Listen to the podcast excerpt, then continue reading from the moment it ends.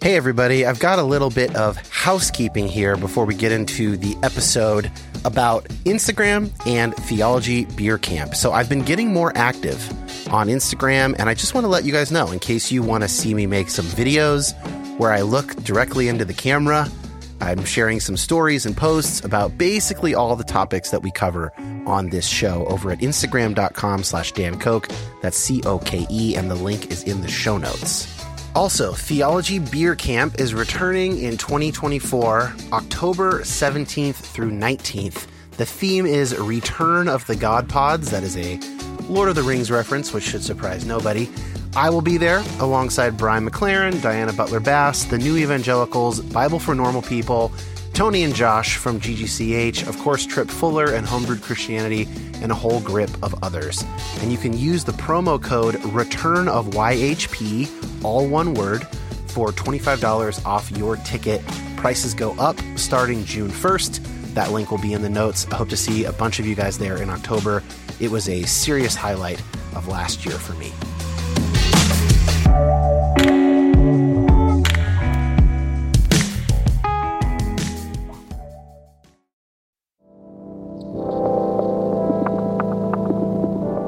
My name is Dan Koch. Like many of you, I've been on a complicated faith journey for a number of years now. And while I tend to find myself on the progressive side of Christianity, my goal is not to make liberal converts. I want this show to be a resource for Christians to my right and to my left, as well as former Christians and non religious folks, anyone who finds themselves asking difficult questions about God, science, prayer, fate, suffering, evangelism, and more. So many of us have been given bad answers to those good questions, often by people with pure intentions. I want to say that you have permission to take both Christianity and the modern world very seriously. And I hope to facilitate that by introducing you to people seeking God across the Christian spectrum, engaging hard questions in a multitude of ways. Thanks for listening. Before getting into today's episode, I want to hit two fairly quick items. First, some pastoral type thoughts, if you'll allow me, from my experience of an Episcopal Ash Wednesday service last Wednesday. And second, clearing up a couple things about Daniel Kirk's argument from the gay affirmation episode two weeks ago. If you would prefer to skip these and go straight to the episode, you can skip ahead maybe seven, eight, maybe 10 minutes. So, first, Ash Wednesday. I went to a 12 o'clock noon Ash Wednesday service at the local Episcopal church, and it was really quite lovely. I want to read a few sections of the main confession of sin that we all recited in the service, and maybe pay attention just to the specificity here. Okay, quote We confess to you, Lord, all our past unfaithfulness, the pride, hypocrisy, and impatience of our lives, our self indulgent appetites and ways, and our exploitation of other people, our anger at our own frustration, and our envy of those more fortunate than ourselves, our intemperate love of worldly goods and comforts, and our dishonesty in daily life and work.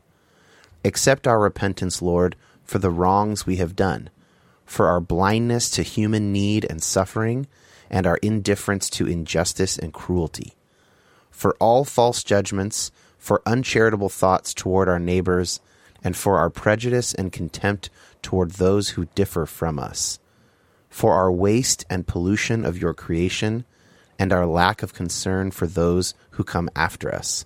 Accept our repentance, Lord. End quote. Now, you might have all kinds of reactions to those words some of you might feel triggered because this language reminds you of ways that you have been hurt in church settings or been told that you are worthless. Some people call that worm theology. Now, you know, if you listen, that I'm not a Calvinist, and I don't tend to spend a whole lot of time thinking about just how sinful I am and in what particular ways I am. But personally, at this service, this prayer to me felt like a breath of fresh air. I do sin in these ways, even though I'm confident that God loves and accepts me regardless. And I am complicit in a worldwide system that does, in fact, exploit the poor, often in other countries. And this is, I think, one of the benefits of a church calendar based liturgical church or worship style. Once per year, we are reminded more fully of the ways in which our lives do not measure up to the kingdom of God. And 40 days later, we will be reminded of Christ's resurrection, the power of God to change this stuff that we do wrong. Ash Wednesday won't happen for another year, but all Catholic, Orthodox, and Episcopal churches, and some other Protestant ones, will have Good Friday services in addition to Easter Sunday. And I would highly recommend a Good Friday service if you can make it. If you're in a city, consider going to a Good Friday Mass at the main Catholic cathedral downtown in your city. The one in Seattle is really fantastic. Okay, moving on from Ash Wednesday to clearing up some stuff from that gay affirmation episode two weeks ago.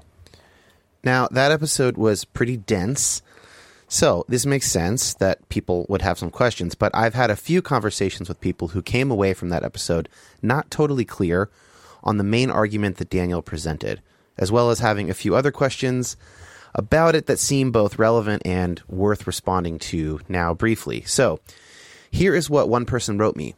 I struggle with the argument that because Paul got slavery and patriarchy wrong, that he could have gotten homosexuality wrong. End quote. But this is precisely Daniel's argument that slavery, women's rights, homosexual sex, and effeminate or soft men being rebuked, these are all of a piece. They all come from the same basic cultural assumptions. Here is the core argument, as simply stated as I can do it. Patriarchal assumptions are all over the text of the Old and New Testament. Patriarchy includes gender, power, therefore slavery, and homosexuality issues. These patriarchal assumptions are very clearly written and explained in non biblical writers' texts who wrote around the same time as the biblical writers, like Philo of Alexandria and Aristotle. These patriarchal assumptions explain a lot of weird passages and arguments in the text. These patriarchal assumptions also explain a lot of very weird views about sexuality that we find throughout church history. God is not for this backdrop of assumed patriarchy, but rather, God is pulling us out of it toward something better. A major piece of evidence that God is pulling us toward something better is the evident presence of the Holy Spirit acting in the lives of queer Christians. Most of us partially reject the assumptions of patriarchy related to slavery and to women's rights. But to be consistent, we should fully reject patriarchal assumptions, which actually include assumptions about homosexual sex and effeminacy or softness in men. So that's the argument. Now, I also want to explain the purpose of my doing a head coverings bit in the introduction. This was mainly to show that there is an issue on which 95% of American Christians unanimously agree and don't even feel the need to talk about. But 100 or 150 years ago, this issue would have been hotly contested.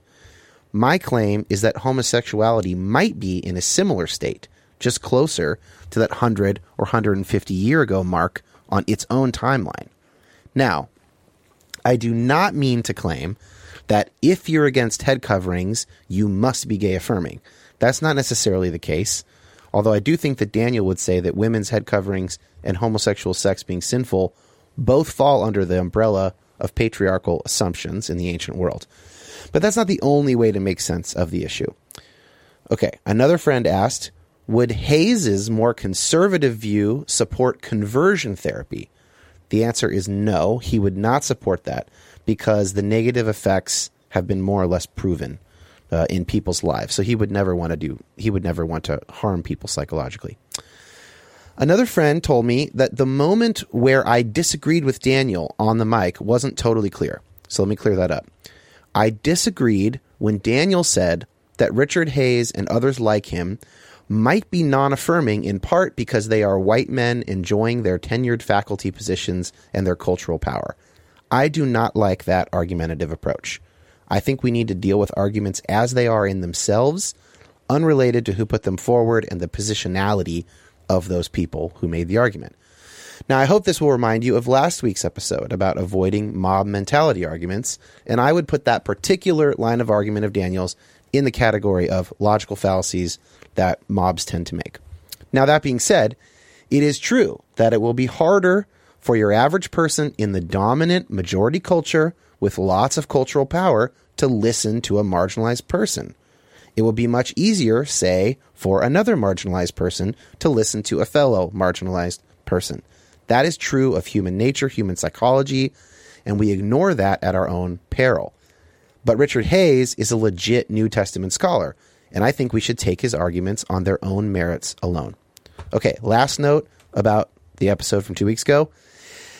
It's worth repeating that if we agree that the backdrop of the biblical writings is, among other things, unquestioned patriarchy, then, as both Daniel and Carolyn Custis James mentioned the week prior, we are free to actually celebrate just how progressive Jesus and the biblical writers were on those issues, including Paul. So, this is not a way of saying the Bible is so stupid and messed up. If we take the patriarchy line of argument, we can celebrate the progress that we see in the text, in, in context in the text. Okay, that was a long intro. Sorry for those of you who weren't that interested. Now we're going to have 10 seconds of bumper music, and then we will begin the proper episode like normal. I hope that this was helpful for some of you.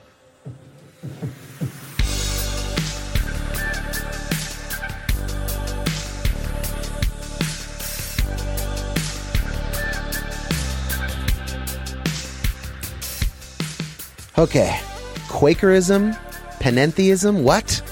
If you are one of our less nerdy listeners, do not be turned off by the word panentheism. Most of the really nerdy stuff happens after the Patreon ad break. Up until then, we are mostly just hearing Phil's story, which is really beautiful and quite different than my own story and the story of most Christians that I know. So I think you'll enjoy it. But a little note about panentheism up top, just to prep us. Panentheism is the idea that the universe is in God, it is a part of God, but that God is also something else besides the universe. Panentheism is different than pantheism, which simply states that the universe is God and God is the universe. Pantheism is a common view among certain Eastern religious thinkers, although not all, as Phil will mention. Now, panentheism has been gaining traction among certain Christians. And Dr. Philip Clayton, our guest today from the Claremont School of Theology, is one of its leading Christian proponents. Here's my conversation with Phil. I think it's interesting that even in families that aren't religious at all, kids, there's a there's an intense feeling of, uh, well, I'm going to say God, just straight up, that my experience was not ever separate from God. I just didn't know how to name that God, uh, and I remember lying on my back in uh, in this sort of hayfield in Northern California where we lived, and looking out over the forest and looking at the mountains on the other side, and just feeling like it was a life infused, a spirit infused universe.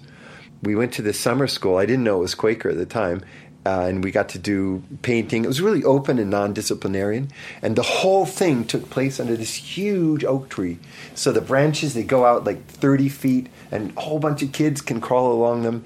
Mm. Uh, and you, we'd sit under it, and they'd read a story, and it just, I mean, I don't want to say mystical, but it was a symbol of something huge and powerful and sturdy and living. And later, as a Christian, I'd think of that, that as an intimation of transcendence, as uh, one guy says my family was so non-religious that I think of my dad as an evangelical atheist. it was not at all yeah. that uh, he just didn't care about religion. He wanted to attack it in every way possible. Yeah, he was yeah. sort of a new atheist three decades before his time. Wow. Yeah. Uh, so he had studied George Bernard Shaw and how he critiques religion.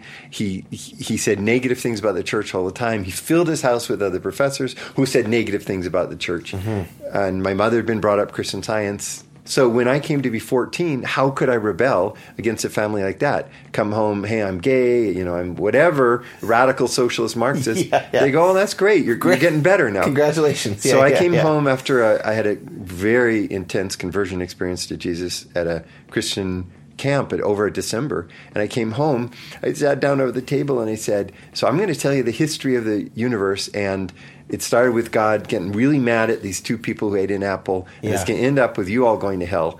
And Jesus is in the middle. And I watched my dad, like he was too surprised to get angry, and my mom crying softly into her breakfast cereal. It's incredible how relative this stuff is uh, because where I grew up, it, that's the equivalent of a kid coming home from college and saying, "Mom and Dad, I'm trans and polyamorous," and uh, you know, or something like that. And here's my boyfriend and girlfriend.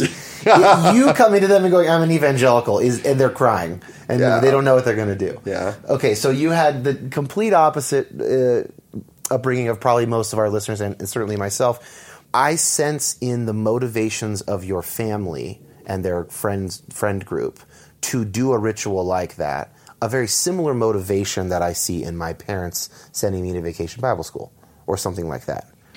yes and no.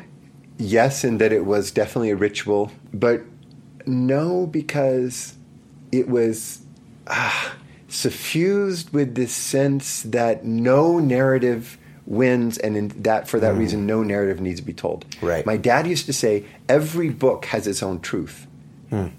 That's intense when you think about. And then I said, "All all truth is in Scripture," and that was as much a negation of him and his beliefs as, as possible. you could possibly have said, Yeah. right? Huh.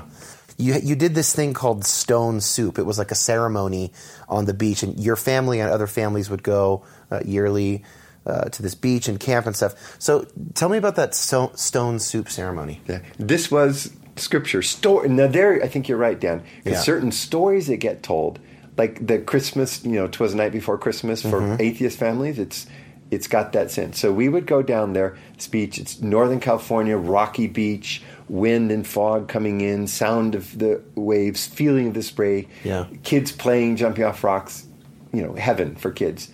And then my parents would have, uh, the parents would have built this big fire and there'd be this big pot on it and there'd be water heating.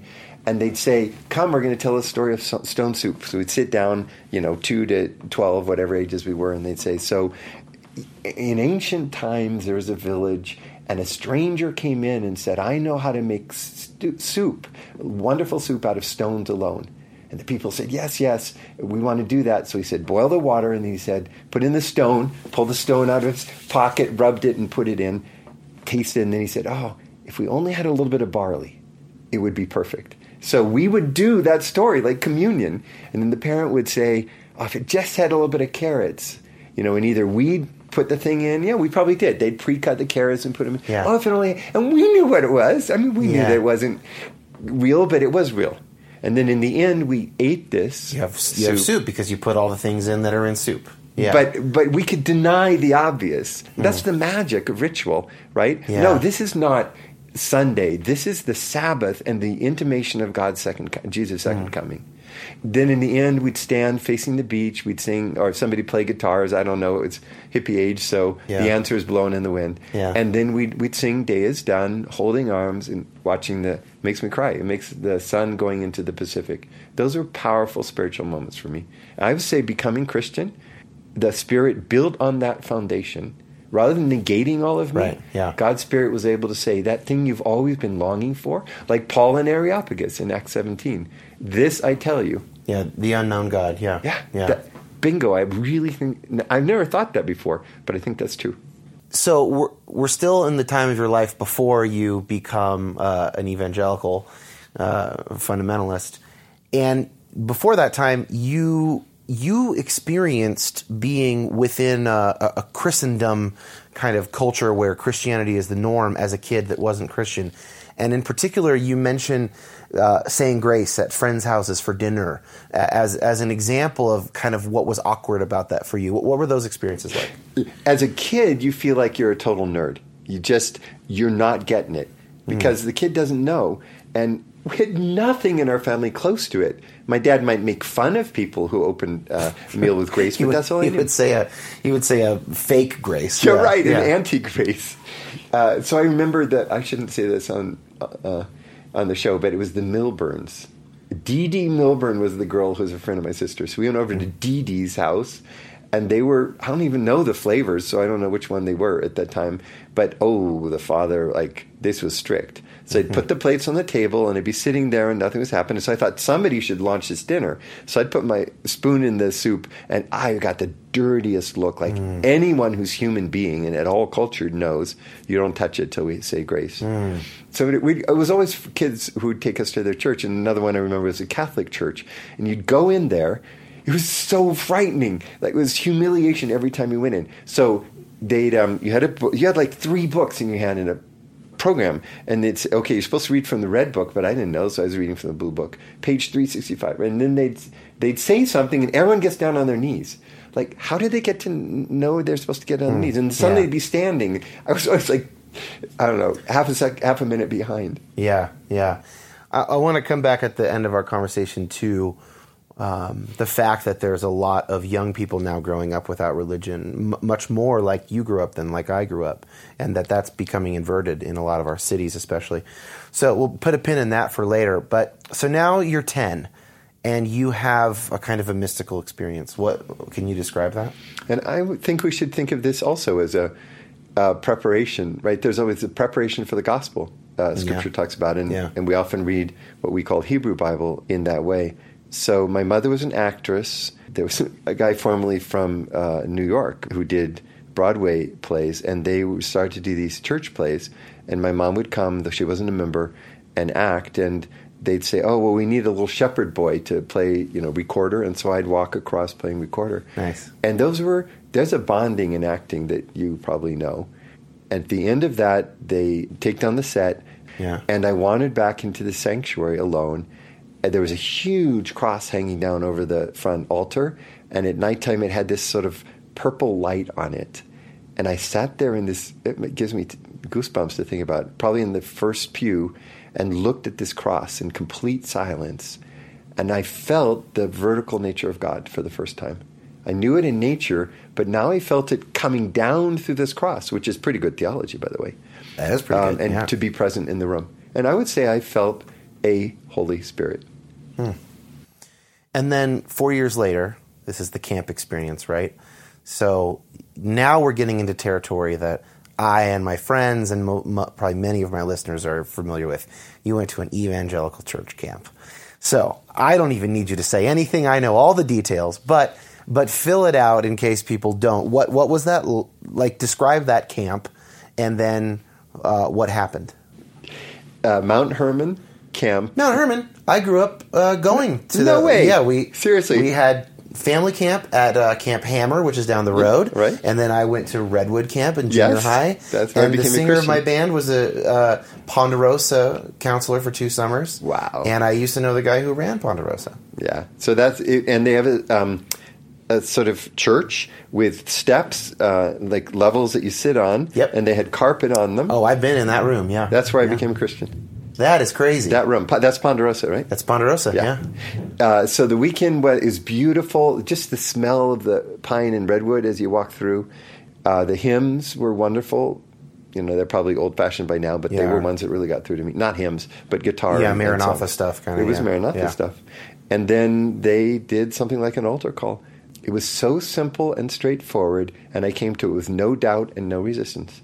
How do you think of that now? Because, you know, I think about my teenage years as an evangelical, and I know that some of it was real and was God, and I also know that a bunch of it was just like hormones and wanting to be around girls and and just kind of normal socialization stuff. And I know that some of it was really emotionally manipulative. And I don't exactly know where to draw the boundaries between those things. I'm grateful for much of it, and I'm very worried about much of it and trying to move past it. How do you think about that? How old are you now? Six, 62. Okay, so almost 50 years later, how do you think about that experience at 14? I have nothing that I resist about it. Hmm. The reason is it was a completely new culture. Yeah. it was a little bit like going to a culture you'd never been before, you know, India. Yeah. And it was all so fresh and new. So I've never gone back and doubted that experience. I'm, I mean, I'm in for, I'm a lifer Yeah. when it comes to Christianity, and it was born there, and I have nothing but gratitude. My charismatic experience became more problematic. Okay, so describe your interaction with the charismatic movement. was remarkably soon after I became a Christian with no background that a friend at school said talked about her charismatic experience, mm. and she I said, "Where can I learn about this?" A little bit like Philip. There was a in San Francisco. There was a Catholic monastery called St. Mary's or church, and I went there. Three hundred people, including a bunch of Catholic religious, were standing and singing in the Spirit and swaying in the Spirit. And I said, I want this. Hmm. And I came to friends. They took me to an Assembly of God church. I was kind of bad at it, so I had Yeah. the you know the filling of the Spirit, and they said you're supposed to speak in tongues, and maybe because I was too intellectual, I couldn't do it. So they had to take me in a back room, like a whole bunch of them had to pray before I could do it. But that was an important part of my life through through high school. Um, and you know what I want to say? With all the doubts that came later about it, I have bracketed that part of my life. I mean, seriously, put brackets around it and said, I'm not going to doubt this. I'm not going to sully it with all my you know later concerns. I just want that to be there, and maybe that was God's spirit. Well, I believe it was God's spirit. Yeah. Maybe we misinterpreted in a lot of ways, but mm-hmm. you know, I want like a part of your past where you know, hey, it wasn't actually as cool as you thought it was. Yeah. But you say, I need my childhood to be have some good moments. So I'm not going to think of my mother's alcoholism as the mm. only memory. So I'm I'll hold it, and I could tell you without judgment a whole bunch of experiences that I had that may or may not be true now, but they're mm. there. They're part of my past. I'm a Christian. I'm grateful for experiencing God's Spirit in a powerful way. You're almost begging me to like try and get you to name some of the ones that you have problems with now. But if you don't want to, that's fine. No, I'm going to be totally open, Dan. Whatever question you ask, as long as it won't hurt somebody else, I'll take. No, I don't want to hurt anybody. I don't, and I don't want to. I don't want to violate your your own bracketing. So maybe, it, maybe go ahead. We can say, it. come on. okay, Come on, be all Push me, push okay. me. So, uh, first of all, I'd like just a uh, um, an inventory of the gifts of the spirit or the sort of spirit filled activities. We're talking tongues. We're talking slaying the spirit. We're talking prophecy, receiving of prophecy. What, what are we talking about here? Yes, Okay. Anything else I didn't say? healings and Healings. casting out demons. Casting out demons. Okay. Which of those six things uh, do you think pretty much that probably was exactly what I thought it was at the time? Any of them? Yeah, I actually believe that being filled with the Spirit is part of what Scripture asks us to look for. Yeah. And that in a lot of our churches, the Spirit gets sidelined a little bit. To be clear, I'm not a cessationist, uh, and for those listening who don't know what that means, a lot of people, especially in certain Protestant traditions, believe that the Spirit, uh, the gifts of the Spirit, have ceased and they're no longer helpful or necessary. I'm not saying that. I just am. I'm more thinking about the um, maybe the group and social manipulation that a lot of former Pentecostals will, will talk about. Yeah, I'm happy to, to Yeah. give examples of that. Yeah. But I wanted to start by saying I don't think the whole thing's trashed. Right, I I don't agree. believe so. Uh, I don't believe that uh, you're half a Christian, you're halfway to God when you accept Jesus Christ as your Lord and Savior, and then there's a second experience that's mandatory. Right, I don't believe in second class Christians. Right. That's I'm grace is my central topic, and we can talk about that whenever. Uh, so two experiences that were that uh, I can only smile when I think back on. The first one was we were at a Christian summer camp, and there was this guy, and he said, "You know, God heals legs. Most of us are born with different length legs, Yeah. and the Spirit will make them the same length." So he sat people down, and he held their feet, and yup, look at that leg, definitely an inch longer on the left hand side. Uh, and I'd go, "Oh my gosh, I'm a you know defect," and he he'd say, "Okay, we're gonna all gather around, lay hands on Phil, and his legs are gonna grow to be the same size." And I pray, you know, we prayed, and I closed my eyes, and lo and behold, he held them, and they were the same length now. Praise God. That was probably not a great manifestation of the Spirit. Especially when you think how many people are suffering. And the other one right. was um, the lady was actually part of my um, uh, experience in spirit. Uh, called me to her house through her daughter, who was cute, and so I had to say So it worked, yeah. so it worked. She got me there. She sat me down at the kitchen table and she said, "Phil, God told me you have demons. I'm like a Christian for a year and a half. I, you know, I barely knew. I, I read in Scripture, read in what She said, "Okay, yeah," and I'm going to pray and find out the names of your demons. I'm going to cast them out. And I was kind of wishing that the girl wasn't so cute and I wasn't in that kitchen right then. Uh, yeah. And so she did pray, and she named them. And um, the first one was called intellectual pride, and the next one was called confusion. She prayed and she did, did, lots of things, and she said she could see them leaving, and hmm. I was good, and I left. I felt creeped out at the time. The weird thing, of course, is that as an intellectual, I probably have intellectual pride, and my wife thinks I'm really confused. So it could well be true. But huh. there's something about naming a personality trait which I need to work on as if it was, you know, like literally a biblical demon. Yeah, yeah. That's not necessary and it's not helpful. Yeah. In my ministry with youth, if I or students, you know, I think somebody's not working very hard, I wouldn't bring them to my office against their will and say, "You've got the spirit of laziness, and I'm going to cast it out." I'd say, "Let's talk about your level of commitment."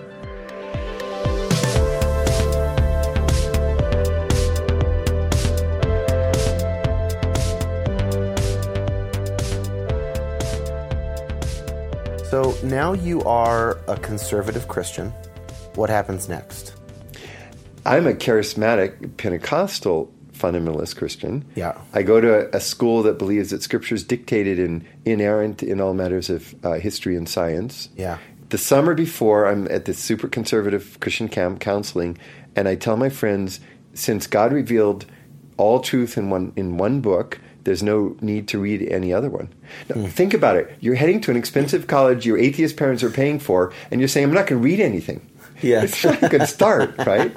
Uh, given the tuition cost. Yeah. And what, what really got me going was the claim that Scripture teaches that there's a second experience of salvation, mm. being filled with the Spirit, and it's mandatory. And I went to Assemblies of God Church in Santa Barbara and went to my New Testament professor in his office and said, This is what I believe. And he said, No, that's not Scripture and here's a here's a you know other scriptures. So I trot back to my Assembly of God pastor and say, hey, here's what this man, Dr. Silva, says. Yeah. And he'd say, no, here's the answers. And I was trotting back and forth a lot. They like, just and they're proof texting back and forth to each other with you as the courier, basically. But it turned out they weren't. My Assemblies of God pastor was, and my New Testament professor knew his stuff. Knew his stuff. Okay. And when I gave up on that, that kind of opened a door. Mm. And then little things changed my doctrine of Scripture after that. So it's like you know Derrida talks about deconstruction as basically like you take the uh, a loose thread in your sweater and you pull on it, and as you pull, the sweater comes apart. And Bingo. this is a thing that a lot of us go through. It's hopefully not the end, but it's necessary. So, can you describe that process of deconstruction for you? So, it started with an argument about second, basically a second salvation in being baptized in the Spirit. And then where did it go from there? It's always little things. When each of us tells our story, and probably your listeners yeah. know this as well, it's very particular experiences yeah. that teach you general truths about Scripture. And the For Christian me, it was Canaanite genocide. That was the big one. Wow. And I don't know why, but that was the one. Interesting. Yeah. Mine was so far much more trivial than that that mm. I'm embarrassed to say it out loud, but this is my little trivial history. And so 1 Corinthians 11 uh, has a passage that says that uh, women should wear hair coverings when they go to church, quote, for the sake of the angels. And I want to know what that meant somewhere along that line. So I went to, this time, my youth minister, who I thought was infallible in all matters of faith and practice, mm-hmm. and, uh, and said to him, What does that mean? And he said, Well, if the angels, because maybe they're all male. I don't know. They're supposed to be non-sexual, but anyway, yeah, the male uh, angels will see the woman's hair in church and they'll lust after her. And I thought, wait a minute, wait a minute. I'm 60 or 18, and I don't know life without lust. Yeah, yeah. And you know, the angels can see these ladies everywhere they go, you know, bathing suits and showers and so forth. Yeah, what is it about church? Yeah, exactly. Yeah. So I thought that I just knew that cannot be true. Yeah. And that was the beginning of the thread for me. Yeah. Crazy. Do you remember what came after it, uh, or was it a cavalcade, or you know, how did that go? There was a moment, and again, it's very specific. At it, we had this Christian philosopher, really, really conservative guy, teaching us history of philosophy, but always from a Christian perspective. He's teaching a guy named Leibniz from the 1700s. Yep. And uh, 23 guys, philosophy majors, leaning forward with every word. And he kind of had this way of holding his hands out in front of his face, and face, and he said all of a sudden, these are the questions. And I got it. It's about the questions. Not the answer. Christian faith can be about the pursuit of understanding of God. And my life has never turned back from that point. In fact, you, you had some reconstruction shortly after, like on the heels of your deconstruction, thanks to that professor. That's right. Of saying, oh, I can, it's about the questions, not the answers.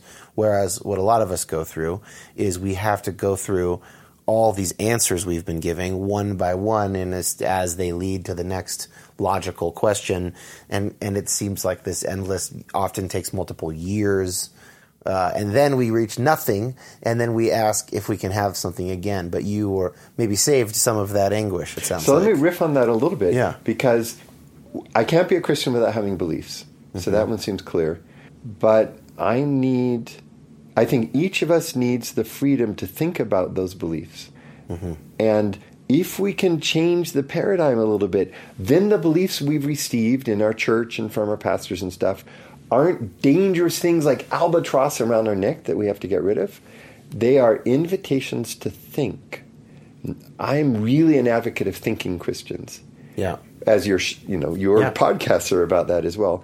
So it was suddenly an invitation that said you don't have to put your mind in a barrel and ignore it and just take in. You're not a pipe for Jesus. Remember the pipe versus instrument distinction. i don't think i've heard this A one pipe is something where water flows through and it just the pipe does nothing. It's just Right. empty and the water flows through. Inert.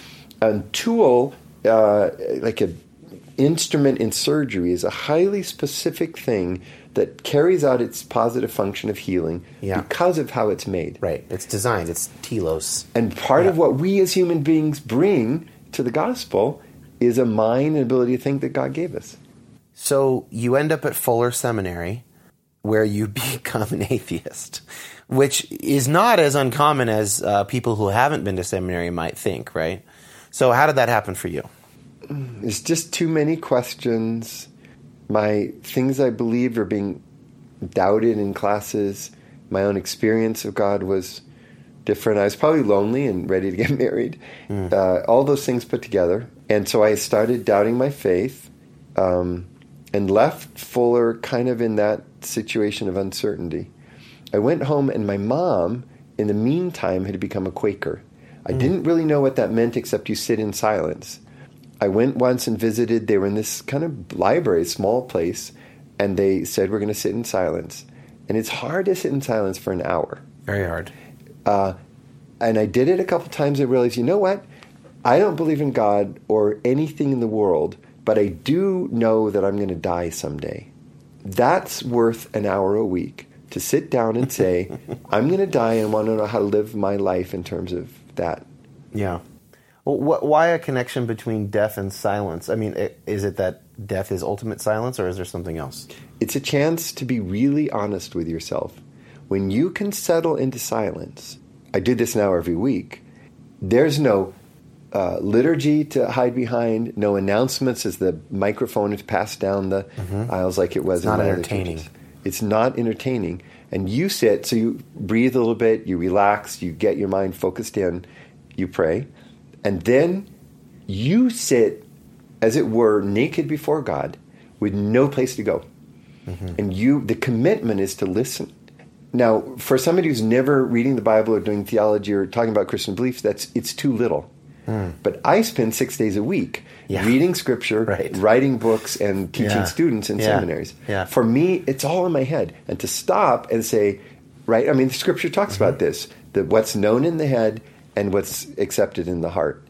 And I, one more thing, I come from a charismatic background. I was sad to lose uh, prophecy and interpretation of tongues, Mm. which are powerful. If you know when they're true, they're powerful ways Yeah. of God speaking. So, in Quaker meeting, you sit there, and when you feel led, you share what we call a ministry. So, when thought comes to my mind, and I say, "No, no, no, I don't want to disturb the silence," comes back. You should share this. Uh, that's a leading, right? No, no, no, I'm not going to. Third time, I say, "This must be the Spirit." I stand up. It has to be authentic in the moment, and I share what I feel led to say right now, seeking to speak the Spirit as I have interpreted God's presence. And then I sit down. And instead of, like I used to do with prophecy, everyone having to take out a piece of paper and write down the words and take it home, each person says, asking the Spirit of God within them, is this something, is this God for me? Is this God speaking to me? And if so, they, or I in another case, sit there and we may have to sit for 20 minutes or 30 minutes thinking about this word. Often things that really confront us mm. about weaknesses, and, but sometimes, you know, about joy. And if it wasn't the, the word of the Spirit for them, they release it mm. and turn back to seeking God. Do you see what I mean? It's by being a charismatic without infallibility. Mm, interesting. Yeah. Well, I don't uh, go to a Quaker church, but I do spend a lot of the week talking and thinking about theology and stuff. And when I am able to spend silent time in the morning, for instance, it um, I really I, it's different, and and the distinctives of that Quaker experience sound very interesting to me. But I can certainly relate to the uh, the part about silence. And if I wasn't doing all of that other thinking and work, you know, then then it would just be kind of meditation. But uh, in the context of that, it's it's God directed, and it, you know. So let me riff on that and find out. Maybe we share more in common in this. Um, when you start in, say, with a silent devotional and prayer, and you're going through your day, are there ways that you can make it present? Because a lot of us who do devotionals. Um, it doesn't stick beyond breakfast. Mm-hmm. We practice silence and a kind of breathing. I hold these high pressure jobs like being dean of a seminary. One problem person walks in, tells me the problems, we worry about it, the person walks out. Yeah. The next person's in the secretary's office. I get two breaths.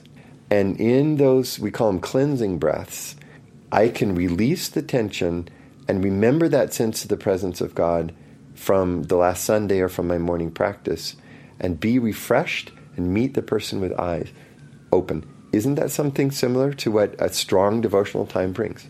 Yeah, and one of the innovations, like uh, progress that I'm trying to work on now is not only having time in the morning, but having an afternoon and an evening uh, shorter practice. Yeah, so that, that that resonates.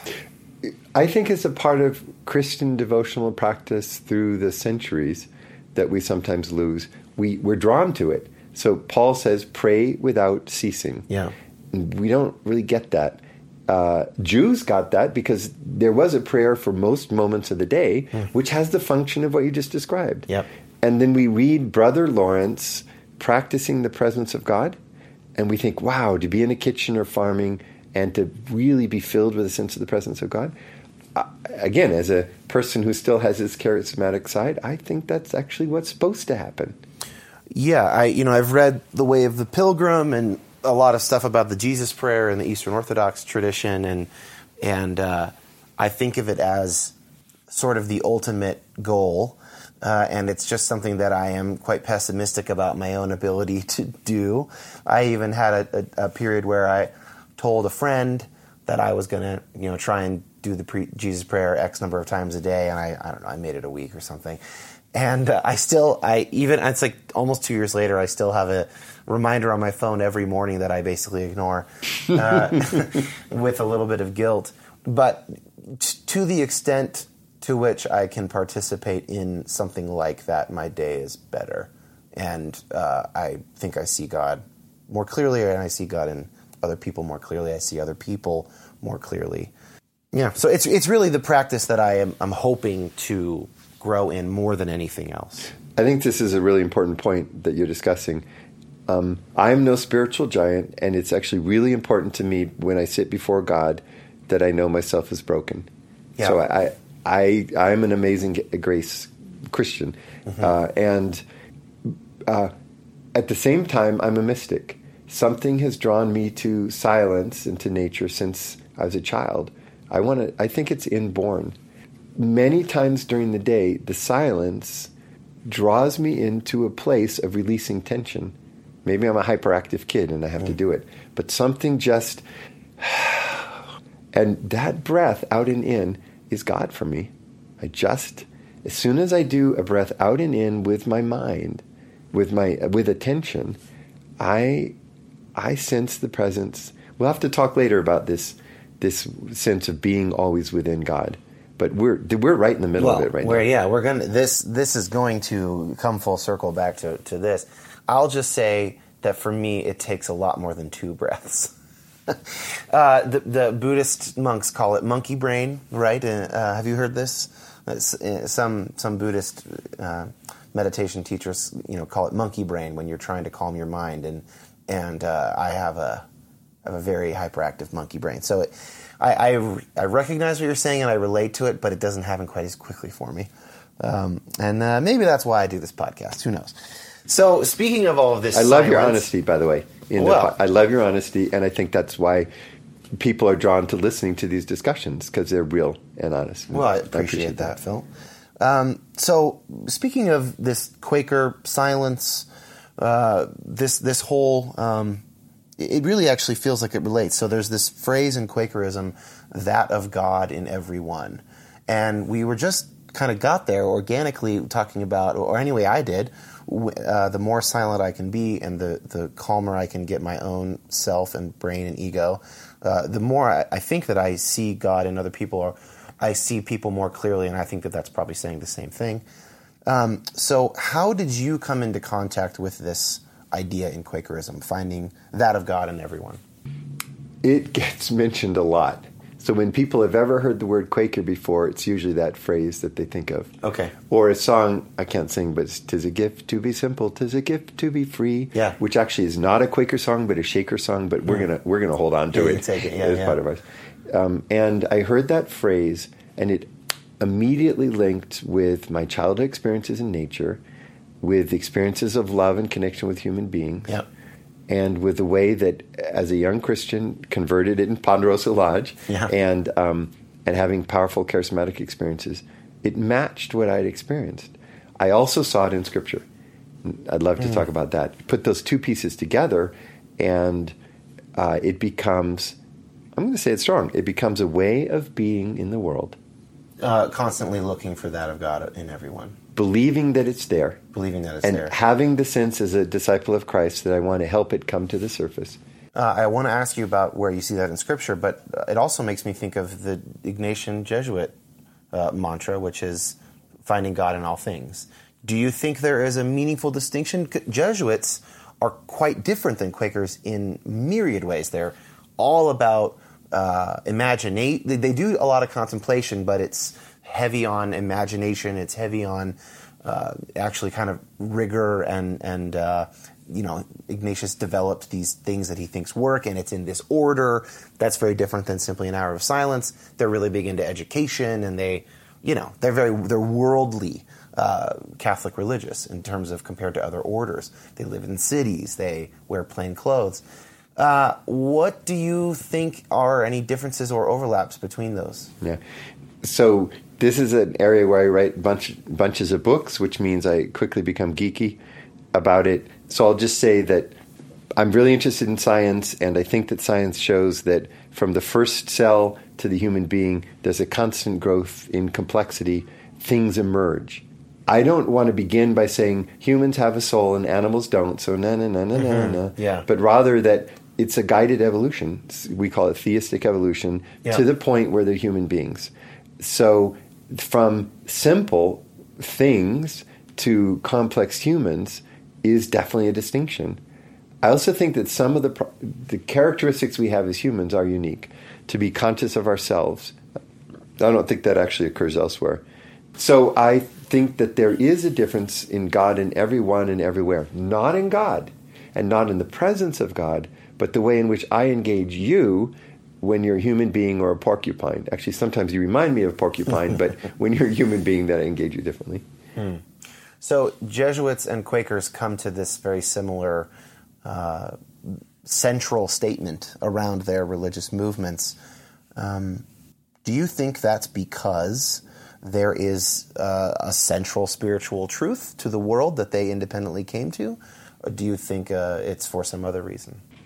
I'd like to say it's because they have been motivated by Scripture and the Christian tradition, the tradition of 2,000 years of people living with the Spirit of God and writing about it, testifying. Uh, I'd like to say why I think it's grounded in Scripture. Yeah, I was just going to I think Scripture that. grows from a sense of a God who's present, actually kind of a tribal God in the beginning, mm-hmm. until God, like in Elijah in 1 Kings 18, with the prophets of Baal, um, God is the strongest of the gods. Now he's stronger than the other tribal gods. Right. Yeah. Right. And then there's only one God. yeah. which is the, finally the final proclamation of, of Jews and the starting point for Christians. Yeah. So we come to the New Testament. By the end, by Jesus' resurrection and ascension, in John 14, we read that I will go away and I will send you a spirit. And elsewhere, it's called the Spirit of Christ well, in mm-hmm. John 14. Yep. Now, that means that we have a presence of the Spirit as close to us as Jesus, if not closer. Mm. Then we have passages like in Acts 17 28, uh, where Paul's on Areopagus and he talks, you mentioned it earlier in the podcast, right? The, the unknown God. And then he says, This is the one in whom we live and move and have our being. Yeah. I think that's a profound verse, and it isn't unique. So Colossians 1 has the description of the cosmic Christ. The whole cosmos is filled with and you know culminates in in Christ. And last all, and I actually think there's a lot of I don't know, mysticism is the wrong word, direct encounter of the Holy Spirit in in in the New Testament. Think of Luke, where Jesus often withdraws and Yep. spends the whole night in prayer. Mm. Paul uses, or New Testament, but Paul in particular uses a phrase "in Christo," in Christ. In Christ, yeah. And the Greek things say it's 93 times in the New Testament. Yeah. That we should take literally. It's not that, yeah, it's not some metaphor. We live and move in Christ. Yeah. Or in the Spirit of Christ, who's the presence of God to us now. Yeah, I, I can't remember um, examples, but I just I want to say in passing that when I started doing contemplative practice, I actually started reading Paul differently, uh, and I think that, and I'm not trying to make some weird like Paul's a Gnostic kind of uh, claim, but uh, some of what Paul says makes more sense after having spent time in silent prayer. I think that's completely right.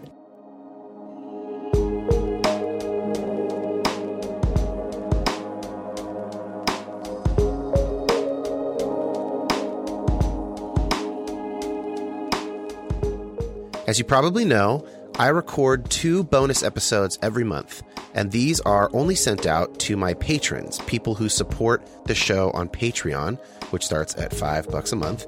The first bonus episode of March is a departure, I guess you could say, from some of the other bonus episodes. It was quite silly. It involved drinking beer while we recorded. It was about going on tour and it included three or four spontaneously written and performed songs. My guests for this chat included two touring musicians, Tyson Matzenbacher and Matt Wright. And uh, of course, you know, I was a touring musician in my former life in the band Sherwood. And their roommate Joseph, a production designer for a big Calvary Chapel church in San Diego, who has also done a bit of touring himself. Um, we talked about stories from the road, what we loved about it. We spent quite a bit of time talking about uh, whether or not the uh, urine cooler in the back of Emery's tour bus is an elegant solution or not. Rather than playing clips from the conversation, um, I'm going to play this song that we forced Matt to write and sing in the moment on the spot about his favorite convenience store, Sheetz. when the rain is pouring down and you're driving through a central Virginia town. A central Virginia town. And you see that bright red sign. Oh, you better pay it some real mind. You better get off the road because there goes. There's a Sheetz coming up on the corner. You can get your favorite drink if you wanna. They got fresh treats, so many fresh things for you to eat, including a pickle in a bag. Oh, Sheetz, you're always there. If, if you're on the eastern seaboard. yeah, if you're driving through central Virginia, you should choose a Sheetz.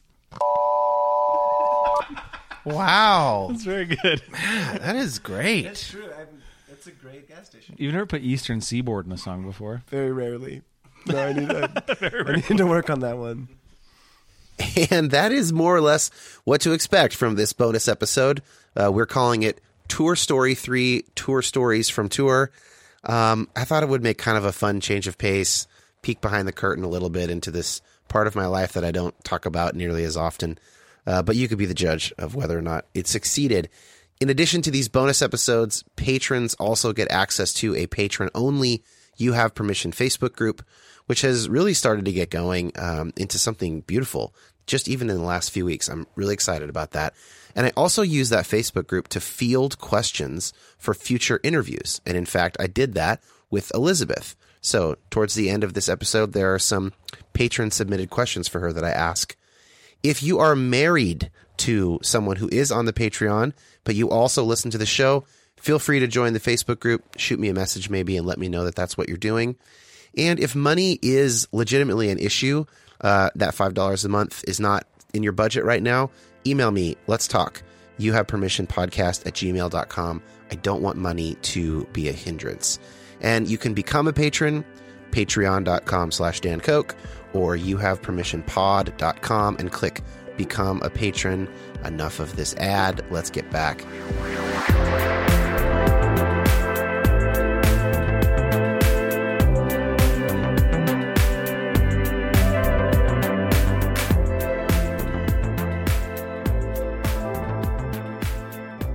We're here to talk about panentheism, but we haven't actually gotten there yet. What we what we've gotten to is that of God in every human.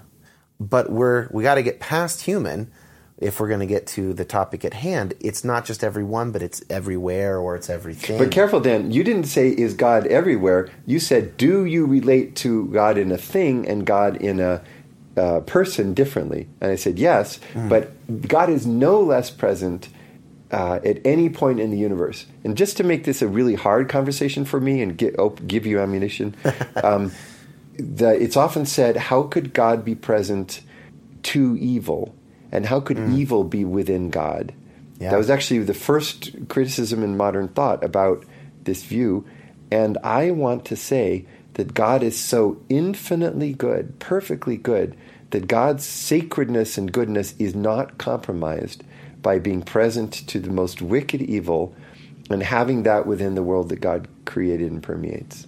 Well, let, let's save the critiques of the view for after we have understood the view.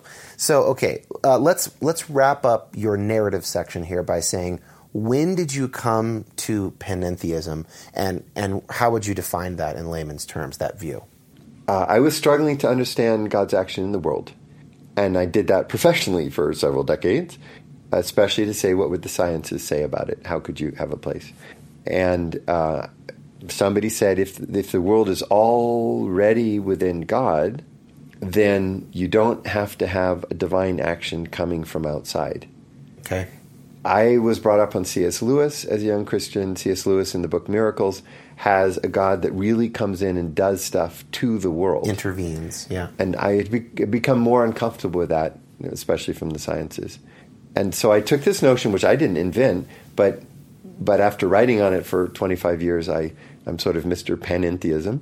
Whether that's good or bad, I don't know. Yeah, yeah. It's actually a really simple concept. So simple that I now mostly refuse to use the word, which is just off putting. It's like some word that somebody made up and nobody knows what it means, which is what most academics do. Yeah. Uh, and it simply means that um, everything is within the divine, though God is also more than all things. Yeah. I describe it as uh, the universe equals God plus something, but I'm not really. I'm never really quite sure what that something is. So, is. but I actually want to, um, and maybe it's a Trinitarian point, I don't know, but I want to say that when God created, God never became absent from any part of God's creation. yeah. uh, and but that the presence to God grow or the sense of the presence of God. Now I know how to answer your question. Grows as we move towards self consciousness. Uh, Yeah. So I think that the cell, the single celled organism, is contained within God as part of God's goal in creation, but that a human being can fall on her knees in worship as she realizes in her head, her gut, her feelings that Yep. she lives within the divine. Yeah. as okay, and then the last uh, sentence yeah. is sorry, and then the last sentence is okay. That's what our state is, but that doesn't exhaust God. So I notice I said uh, all things within the divine, Yeah. so generic divine spirit, but God is more than all of that. right. And then I use the word God. So pantheism is uh, what people often use to describe some Eastern thought, which is God is just identified with the universe. How is panentheism different than pantheism specifically? It's the but God is also more than the world Right. phrase. Actually, What, what are the? I guess what are the uh, what are the consequences of that difference? Yeah. Is what I want to ask. the- in Indian thought, Hinduism, there's this beautiful debate between the two big guys. And uh, Shankara says God is all things, more or less. And his opponent, and the one that really inspires me, and I think he's a panentheist, is a guy named Ramanuja. And Ramanuja says we draw closer and closer to unity with God. We come to the last step where we could try to dive into unity. He says we stop. Why? Because we want to worship God. Hmm. And if we try to blend with God, we can't worship God. Hmm. And it's better to worship. There's something that has to be other about the God or the being who can create the universe. It can't just be all of us. Whatever, whatever, or whomever can bring a universe into being can't just be all the mountains, uh, all the molecules added together. That's it doesn't. It's not satisfying. I'm totally with you on that. Yeah. Um, and I guess I put it pretty strongly that if God is a kind of uh, law or, or permeating presence, but not personal, then my life in the universe is not meaningful. Yeah. God needs to be at least as much as a human being is, because most Yeah. of us are schmucks, um, and infinitely more. So I need to think of the world with all its connections, the highest, highest you could imagine, the greatest saint, the greatest musician, the greatest scientist. God is infinitely more than that. The highest human thought, God is infinitely more than that. And how can I say that without understanding God as being everything that a human person is and more? I want to go back. You you kind of jumped quickly over this, uh, motivating one of the primary reasons for a view like this. You talked about C.S. Lewis and miracles as interventionist acts of God, where God temporarily violates the laws of physics to get something done that He wants done. And you said, mostly from the scientific perspective, you were having a hard time believing that. I'd like you to say a bit more about that. I'd also like you to also mention the moral reasons why some people have a problem with that view of miracles. Yeah. So again, there's a really nerdy response about the science. Be- you I can get nerdy. It's great. No, we'll be a little. I'll be short, and you can drag it out me if you want. okay. Um, I think that science is the most accurate way we have of knowing about things in the natural world, Mm-hmm. explaining things like the falling objects or uh, why there are so many kinds of bacteria or something. Conservation of energy, Uh, laws yeah. of thermodynamics, etc. So if, and I believe that science is a way of uh, hunting at the frontiers of our understanding of God's creative intent. that's a nice phrase. Is that have you written that somewhere? No, I just closed my eyes and it came out. That's a good one. I'm speaking in tongues. Um, Except that I can understand you. so if imagine that I, as a Christian, need to bifurcate, to be divided between trying to understand God's creative will in action through the best of my knowledge, understanding the natural world. I'm a scientist. On the one hand, I have to do that, and then on the other hand, I have to set that all aside in order to understand the Christian gospel. That means God has condemned me forever to being schizophrenic. And I don't think that's a loving God. Yeah, it's it's it's hard, especially for someone who's science minded or you know who likes uh, the the physical world and likes to be learning about the physical world, to say, well, here you go, law like regularity of the physical cosmos. Go to town, Philip. Learn all you can. Except all the most important things that will ever happen will not. You can't learn about them. So you're only getting to learn about the sort of second order stuff. That is a it's a canvas it's a ba- it's the backdrop on which the actual play takes place, which is just God acting unilaterally whenever God wants to. Something like that. Yeah. I think the New Testament, the Bible as a whole, teaches us as a questing animal, so that early Christian, the great Christian thinker Saint Augustine, said, um, "I well, I'm only paraphrase. I am restless. My heart is restless until it finds its home in thee." Yeah. Right. that restlessness is something we pursue with our brain, with our heart, often in our relationships. To say, no, sorry, you got to take your brain out of that equation and just your heart, your soul, or, you know, forceful spirit of God is going to do this. I think that cheapens the Christian life. And I don't Yeah. think the New Testament says kill your intellect, sacrifice your intellect in order to be a Christian. Right. And speaking of intellect, uh, people have problems. There, there's a moral argument as well against this view of miracles uh, that you can come to through thinking about it. And I think it goes something like this. Feel free to fill in. Uh, if God intervenes sometimes, there sure seems to be a lot of occasions where a good God looks like they ought to intervene and God's not intervening in that way. And so, might it be more likely that God's not in the business of intervening? That's, my position, so Yeah. I'm going to criticize it. Um, why? Wait, they- you do believe that? I do believe that's Okay. my position. Yeah. Also, and then I'm going to criticize you and make you answer. Okay, great. Um, so then the response is, God's ways are mysterious, and Right. if God has a reason to do that, it must be right. Mm-hmm. Uh, and God's not ever inconsistent, so it can't be a problem. So your worry about the problem of evil is from your limited human understanding. Yeah, my answer to that is that could totally be true.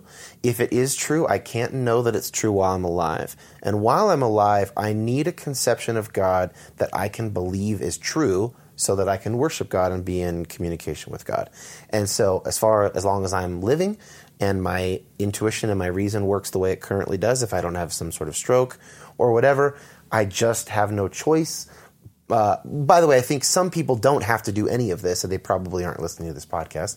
My wife doesn't have to do this kind of a thing. She doesn't need to do it, but some of us do. Some of us can't worship God unless, not that I know everything about God, I can't totally delineate God on all sides, but I need a basic understanding that doesn't seem morally abhorrent to me so, because I know that God loves me. So I, I have to think about God in a way that would be loving.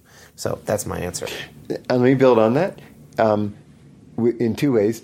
Paul talks about we were babes and we only had milk, and now we've grown and we have Solid food. solid Right. food. Yep.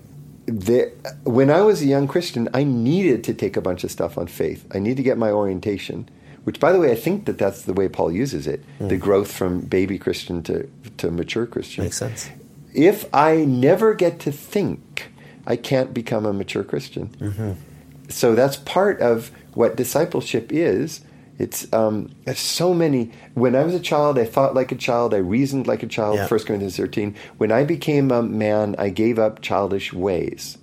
I, that isn't there unless we get to quest. Beautifully put by a medieval thinker named St. Anselm, who said it's all about faith seeking understanding. Yeah. Could you imagine what it would be like if the truth was no, God gives us faith and doesn't want us to understand? Yeah. But I mean, let's play uh, angel's advocate back to the what you were just doing. Of course, you could have someone who says, "Look, my intuition is that human intuition is flawed enough that I'd rather go with the straight text of the Bible than theological arguments." And I would say you're perfectly willing to do that. That's a defensible position. I can't do that. So I, you know, I need I don't for me that seems like a circular argument and once i realize it's a circular argument i, I can't allow my like i'm not able to believe it but i'm not angry i don't if someone's listening to this and they think the miracles doesn't seem to be a problem to me i'm like great fine for me it is a problem and so this is the direction that i'm kind of heading Yeah. So I, I share that attitude with you. Um, I come at these questions from a kind of a pastoral perspective, and I think, uh, you know, what would it be like to have this person in your office or in your worship service, um, and and this hadn't occurred to me before I just listened to you. Um, if a person were in an insane asylum, would just or had the mental life of a three-year-old or something like that, they or had been abused and brutalized, they wouldn't know what the word father or mother or my favorite Abba, daddy, Yeah. uh, means. So when we say God is Father, they wouldn't get it. I have to have a sense of what a father is Yeah. or a parent. So what's a parent? A parent is somebody who lives consistently. If I'm a little seven year old girl and my father beats my older brother or comes home drunk and screams at my mom, I can't understand scripture. Yeah. So understanding requires some level of health, love, support, thought in the world. And that's analogous to this other thing. If you tell me, Phil, you can't think about whether God's just or not just, then I say, on that same principle, I can't understand God as Father. Hmm.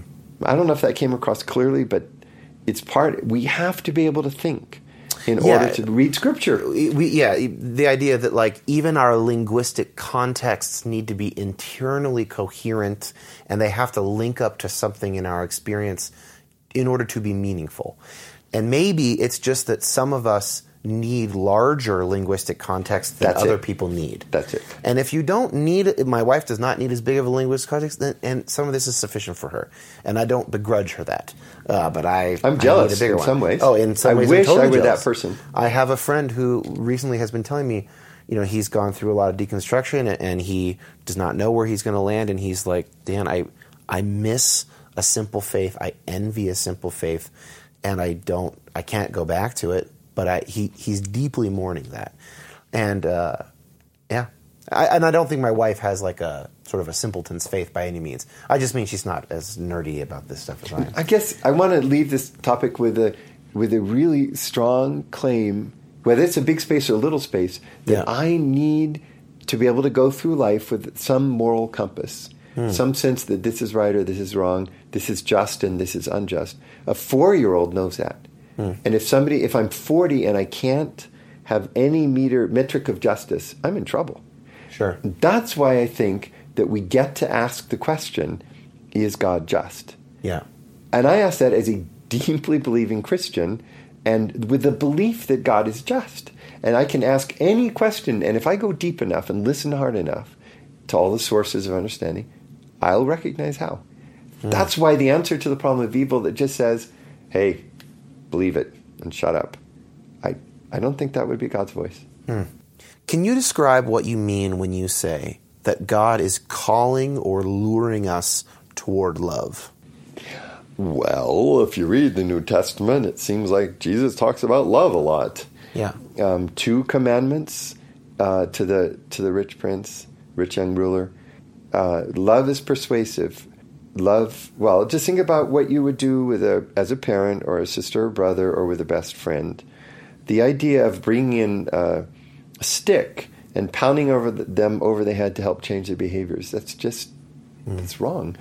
Uh, but I want, say, with my children, to offer an example that lures them, to help them have an environment that lures them toward the love of God. So I uh, expect that God will be luring the church at all times, and that that would be more Christ-like than uh, a God who walks into the sanctuary with a whip.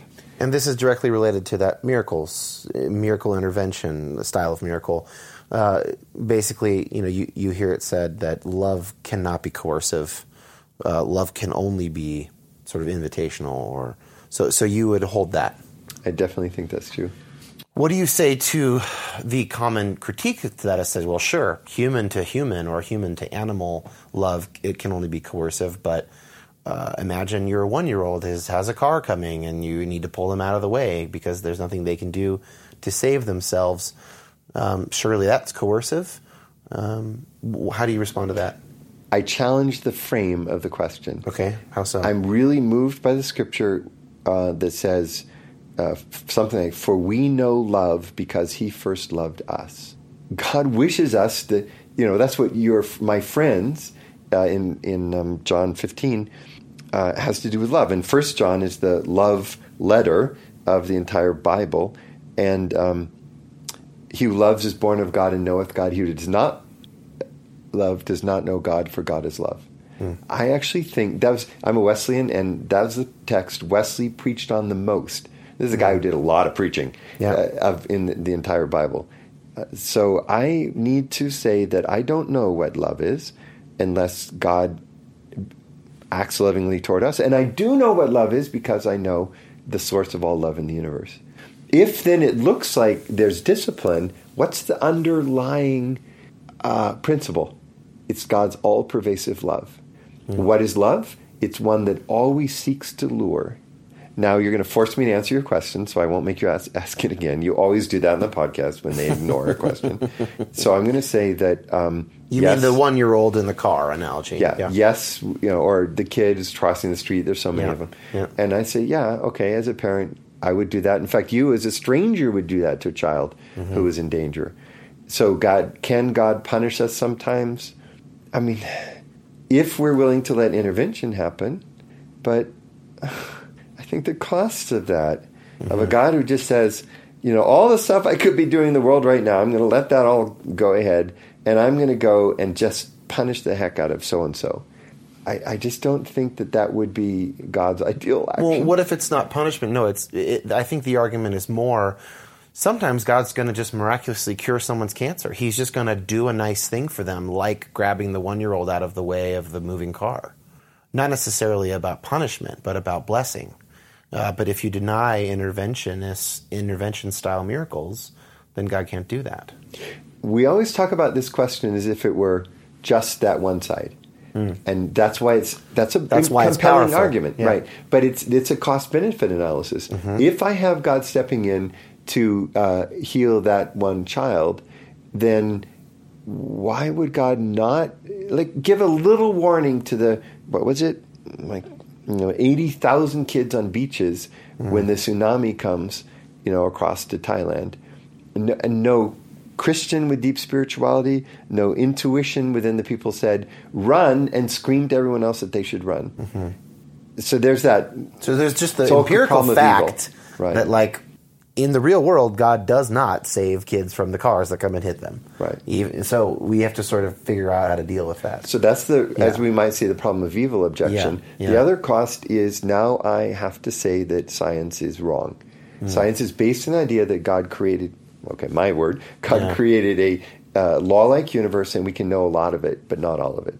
Uh, and so then it turns out, nope, science as a whole actually has to go if God starts throwing uh, uh, aside the normal way that things are done. So you and I are in the lab and we do an experiment and we get some value.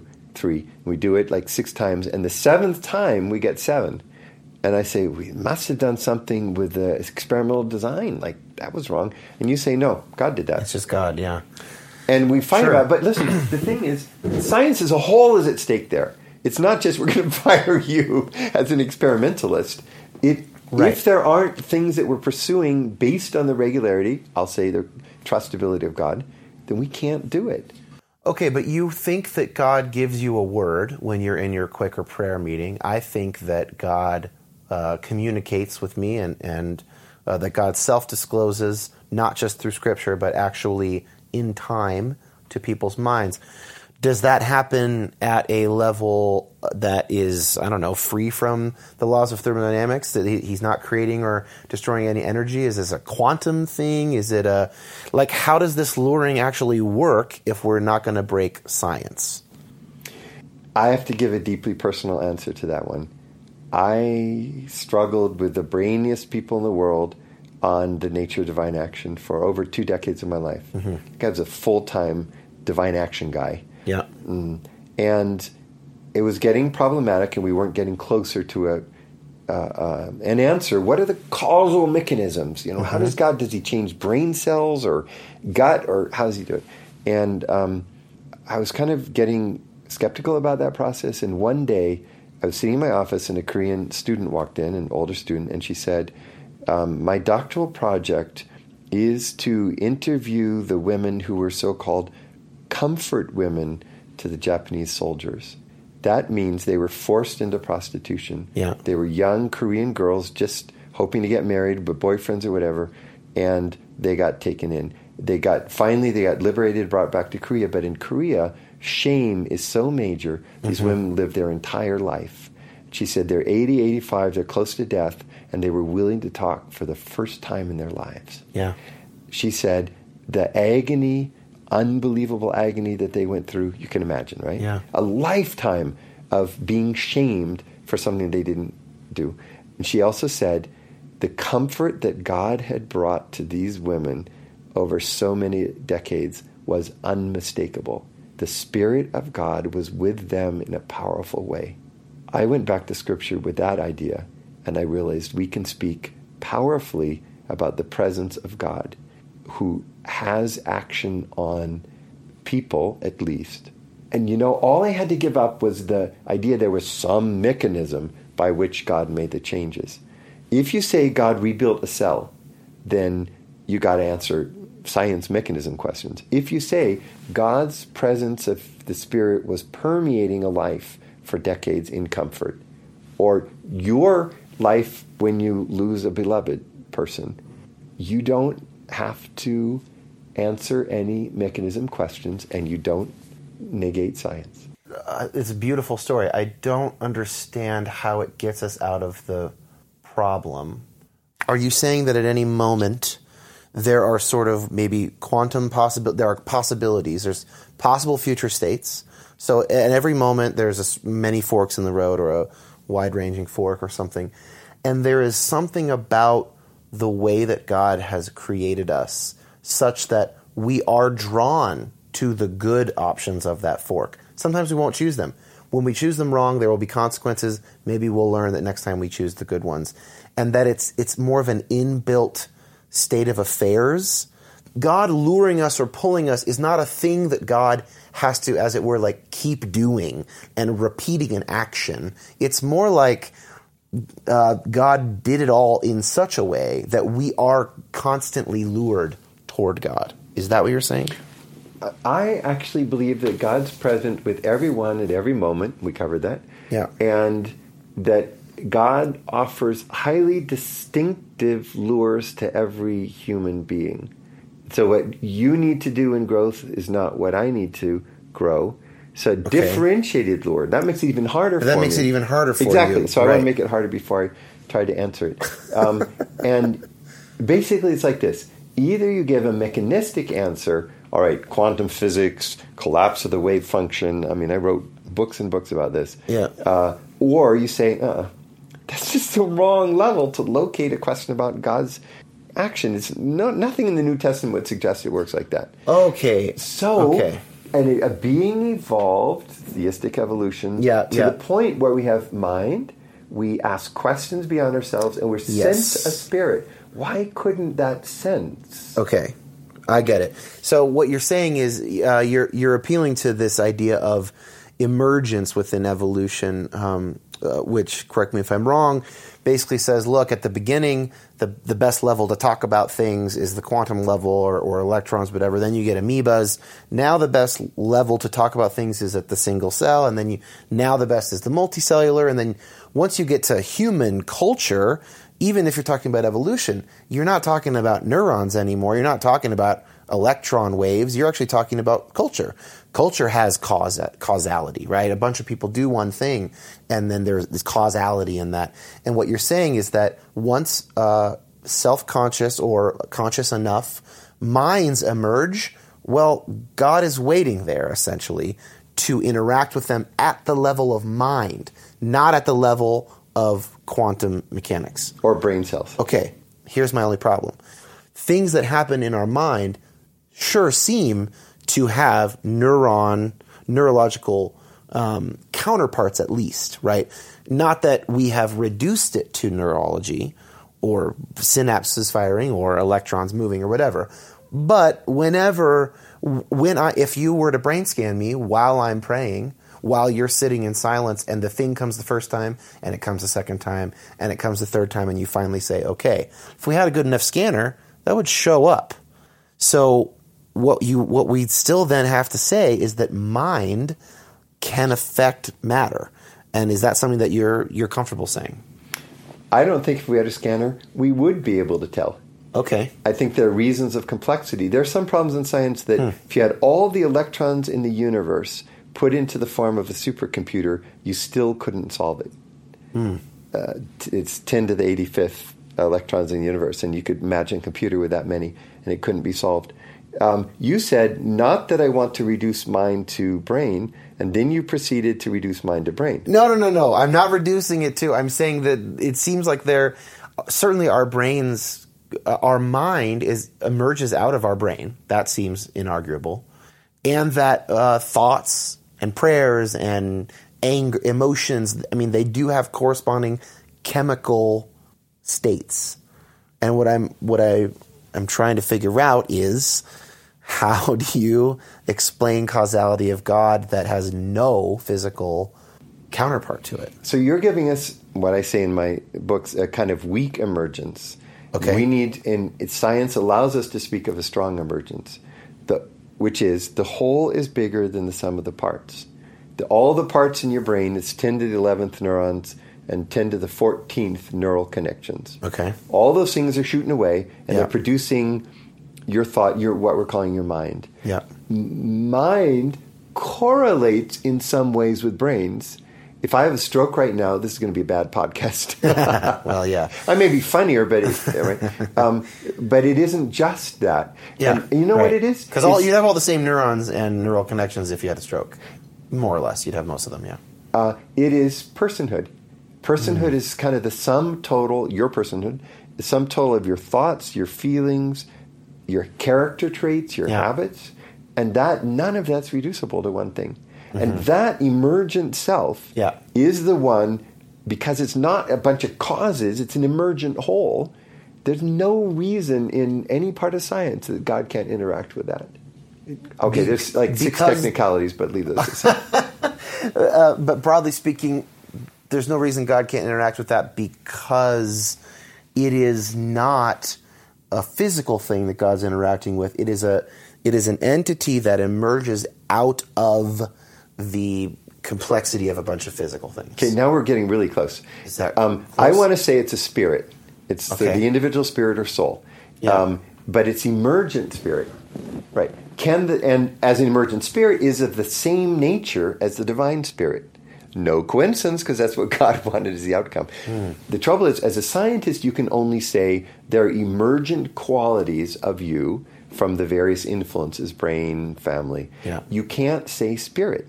But those emergent qualities are there. And then if you have some way, now we do theology and scripture, some way to speak of the divine spirit, and then you come back down and you say, okay, if that's the divine spirit of God, then that collection of things the scientist t- talks about, we get to call it spirit as well.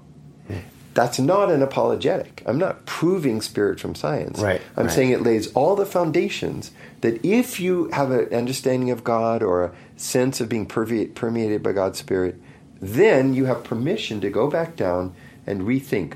Okay, emergent quality, spirit to spirit, God can influence. Emergent quality can influence the brain. The whole influences the brain. The brain influences the body, the- all the way down. Yeah. I think that's a powerful answer to the objection. So it's not a it's not a proof, but it is an internally coherent account of how, after a certain level of evolution, our minds, our spirit, or whatever, can be in communication with God. Yeah. Okay. And I, I would like to take that as a broader model for uh, pretty much every part of the kind of reflection that you do so often on the podcast and that we've done today. In every case, we can take what we know, whether we're talking about evil, interpreting scripture, understanding history, body, brain, science, anything. We can take what we know and work with it. It'll take us a and never say no to the kind of data we have to work with. Let's that's our God-given task. Let's go as far as we can. We go as far as we can. A lot of us will say we got closer to what you know hmm. Scripture would say, closer Yeah. to God. Then we there's always a step that I don't think you can ever prove an infinite God from finite stuff. Yeah. So some stuff uh, people call it the leap of faith. There's so many words. There's scripture Right. words about it. Faith is the assurance of things hoped for, the conviction of things unseen. So there's some step. I believe in grace, so I think that God. C.S. Lewis also talks about being carried across the river, and when we've come to that place, we get to go back and retroactively think of the whole world from that standpoint. Yeah, and I mean, I should be clear. I don't disagree with you on this. I essentially hold your view at this point in my life. I just, or, or some version close to it.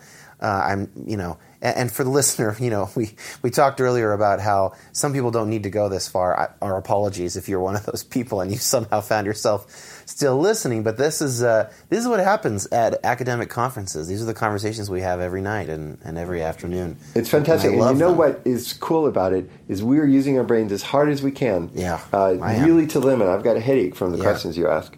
Um, but we're also using our hearts, Mm-hmm. our experience, the connections we have with other people that Yeah. create faith and trust. I'd like to say we're in a prayerful attitude. I do feel a kind of silent waiting and listening from inside and trying to put that together. I don't think that's foreign to God, and this is radical. I don't think it's radically different from what I do in a worship service. Yeah, I guess I just I, I'd like to close with saying I don't you know we're arguing about what the mechanism is, but you and I both affirm that God uh, is active in the world and, and is interacting with us. In fact, at every moment. Uh, and there's a lot more questions about this, and I have 15 more questions for you that we didn't have time for, so we will have to follow up later. Uh, but thank you, Dr. Clayton, for your time. Thanks, Dan. Appreciate it.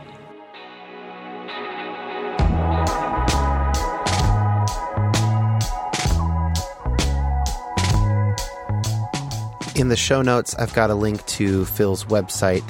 These episodes are intended to be a resource. Please share them, even with people who might disagree with you, and let me know how that goes. If you want to join the Patreon, you get two bonus episodes a month, access to the discussion group, as well as the ability to ask questions through me to future guests. Patreon.com slash Dan Koch or you have youhavepermissionpod.com. Click Become a Patron. And I want to hear from you guys. Who should I interview? What topics would you like discussed? What questions are keeping you up at night or distracting you at work? You have permission podcast at gmail.com. This show has really been a blessing to me. Can I say that? It's cheesy, but I just loved making it. I've gotten great feedback. I'm so grateful to be doing this now. And just thank you guys for your support and your time. We'll see you next week.